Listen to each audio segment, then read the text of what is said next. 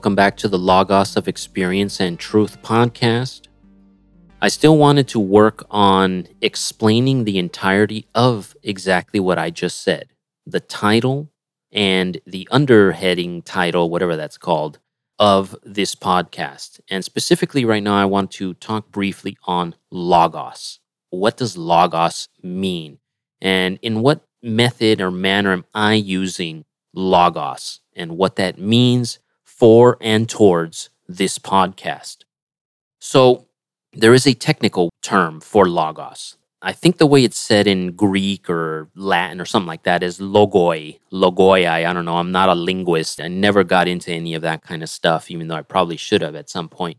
I bought some Greek and Latin stuff to hopefully learn it at some point, but I just haven't gotten around to it. But the way to look at it is biology, right? Theology, philosophy the ending of that is the translated version of logoi, which is the translated version of logos.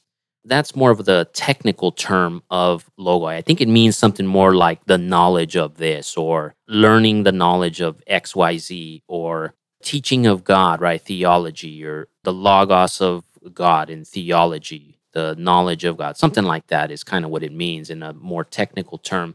I don't know. I don't really care what that means. That's why I can't really explain it. I'm, I'm more interested in logos being the word.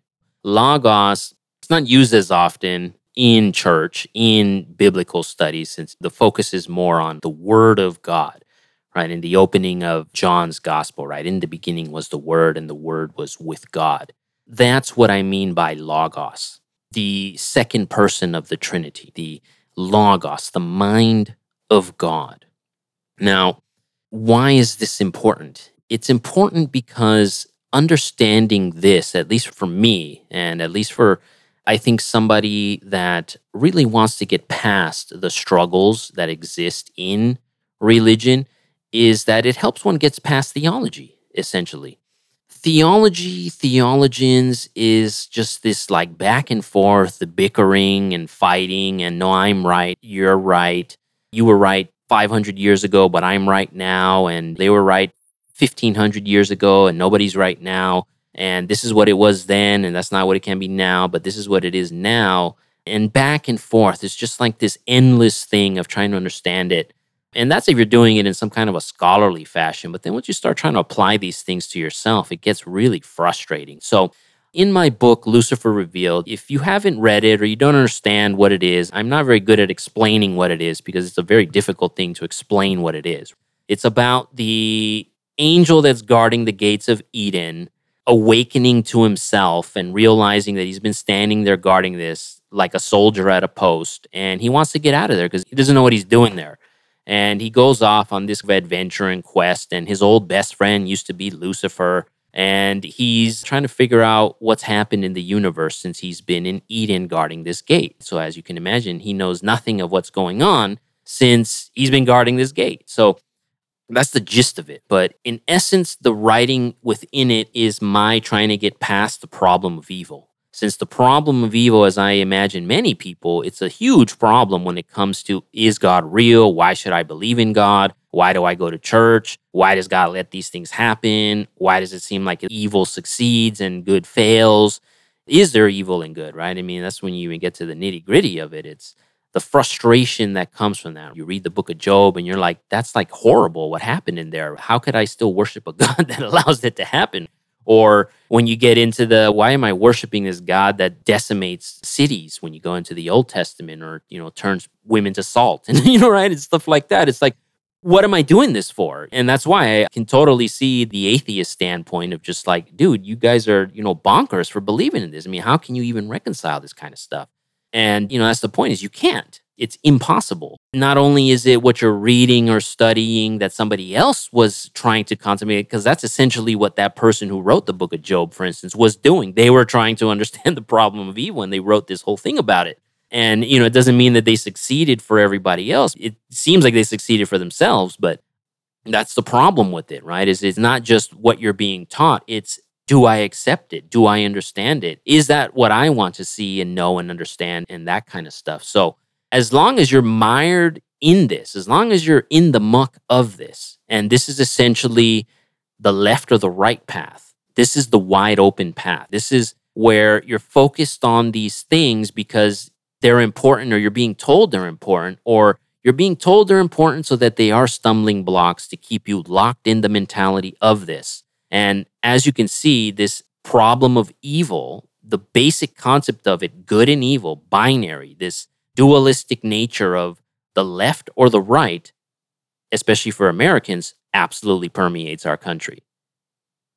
I gave a pause there just so that you understand what I'm talking about because you know what I'm talking about. I'm not going to get into politics or anything like that, but that's literally the foundation of this country right now. Not sure if it was always like that. Uh, I have to really dig into my mind to see that kind of stuff in uh, American history, but that is most definitely what exists right now. The dual nature of this binary essential civil war that is occurring in the social strata of Americana right now, in the left or the right.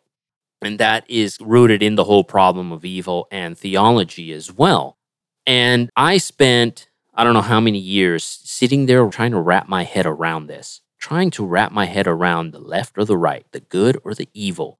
And it got me nowhere, absolutely nowhere, because there is just no logical way of reconciling this with God. I love the explanation of this or the dialogue of this in the Batman versus Superman movie when Lex Luthor is trying to. I mean, obviously, he's comparing Superman to the real, to God, right? This is the real God, this kind of being that comes from the sky and he's all powerful. He explains, you know, if God is all good, he can't be all powerful. And if he's all powerful, then he can't be all good because why does bad stuff happen? And that's the gist of what I'm talking about here.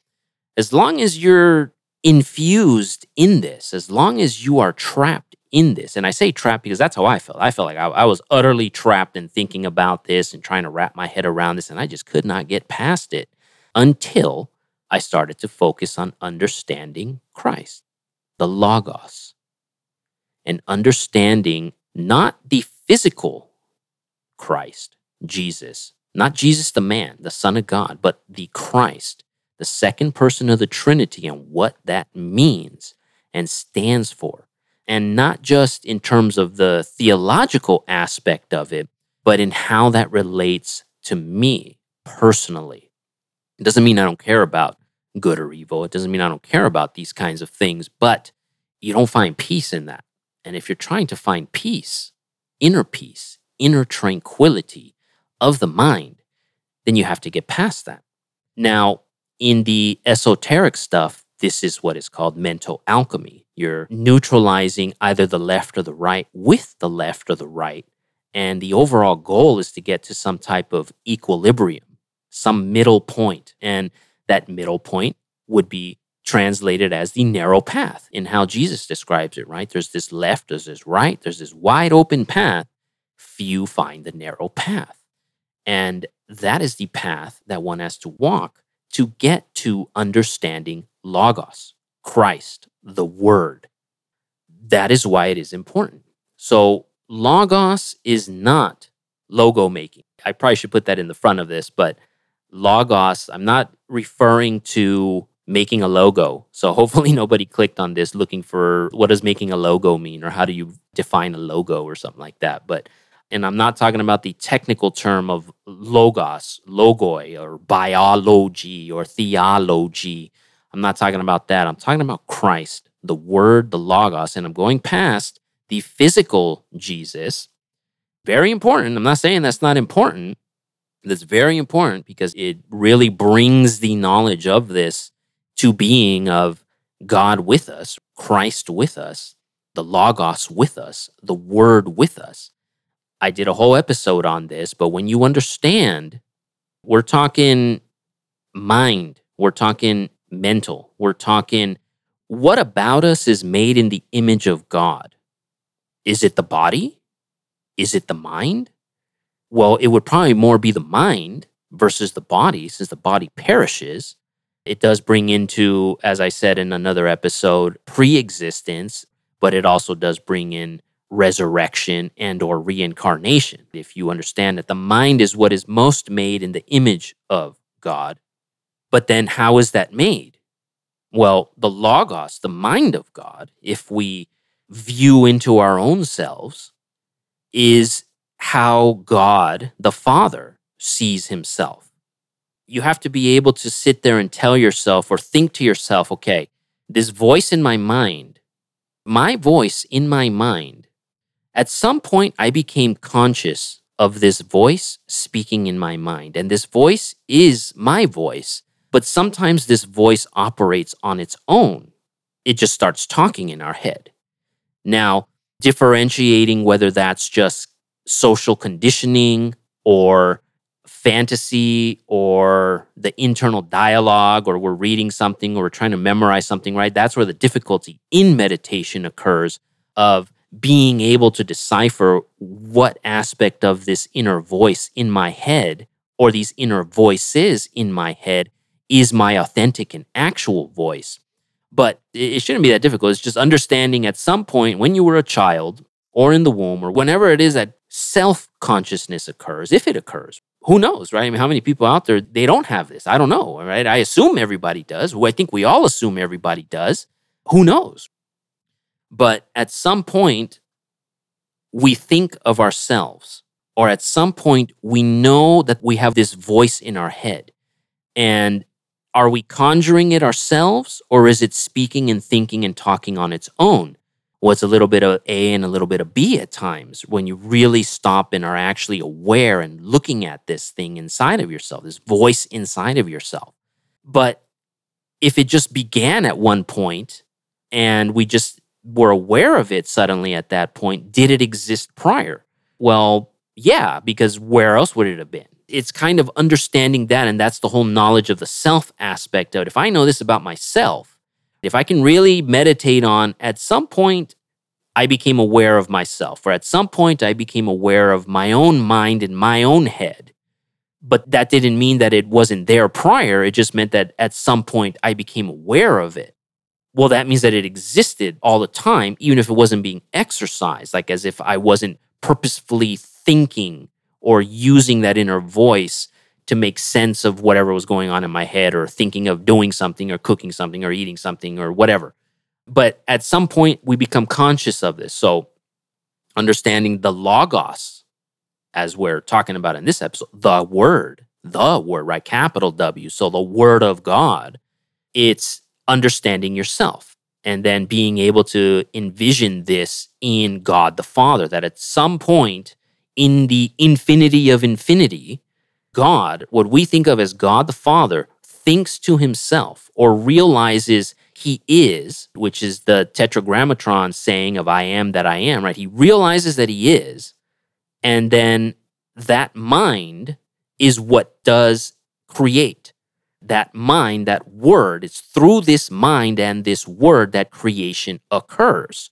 And thus, as I spoke elsewhere, once you understand this, then you can understand the Nicene Creed, you can understand the Trinity much, much, much, much better. Through him, all things were made. Christ is begotten, not made, consubstantial with the Father. This is the Nicene Creed that was crafted late 300s or whenever it was crafted, or mid 300s. And it's understanding this, right? It's understanding this relationship between Christ and God and why they are consubstantial because most people, okay, I can't really say that.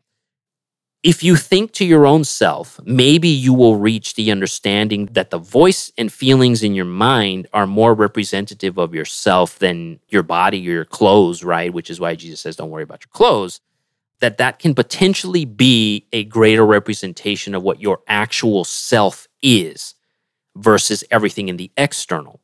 And thus, the same thing applies to God, especially if you do believe that we were made in the image of God, because being made in the image of God means that we were made in the image of Christ. And in this sense, not Jesus, the man Christ, but the Word, the Logos of God. That is why understanding the Logos is important. And that's why in the title I say the Logos of experience and truth. Actually, I am meaning the technical term of that. So, Logos and knowledge, but also the experience and the truth of gaining this knowledge through the mysteries and what this imparts upon a person, especially knowledge of the self. And that knowledge of the self brings knowledge of God as well. And I will leave you at that. Until next time.